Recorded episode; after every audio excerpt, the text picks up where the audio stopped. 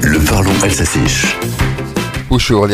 Tandis que la France se distinguait le 1er mai par ses manifestations historiques contre la réforme des retraites, la Chine a vu aussi des cortèges impressionnants. C'est Enkino.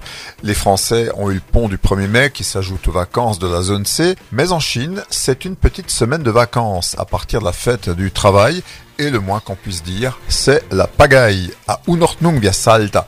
Il faut savoir que les Chinois ont beaucoup moins de congés que nous et encore faut-il avoir travaillé. Certains congés sont officiels, mais surtout la population profite actuellement de ses premières vacances sans restriction a restrictif à Mosnom.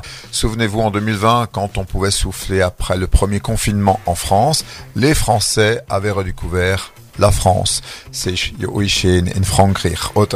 Eh bien, les Chinois ont dû se priver pendant trois ans avant de profiter de vacances. Du coup, il y a des Chinois partout en Chine, des centaines de millions de touristes. On en aurait 100 000 par jour rien qu'à Pékin. En mandarin, on parle d'une montagne ou d'une mer de gens. En alsacien, on parlerait de fourmis.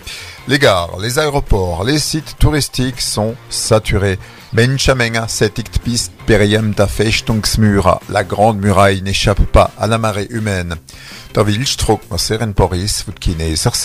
Les touristes chinois font encore défaut en France. Il faut que tout se remette en route après la Covid.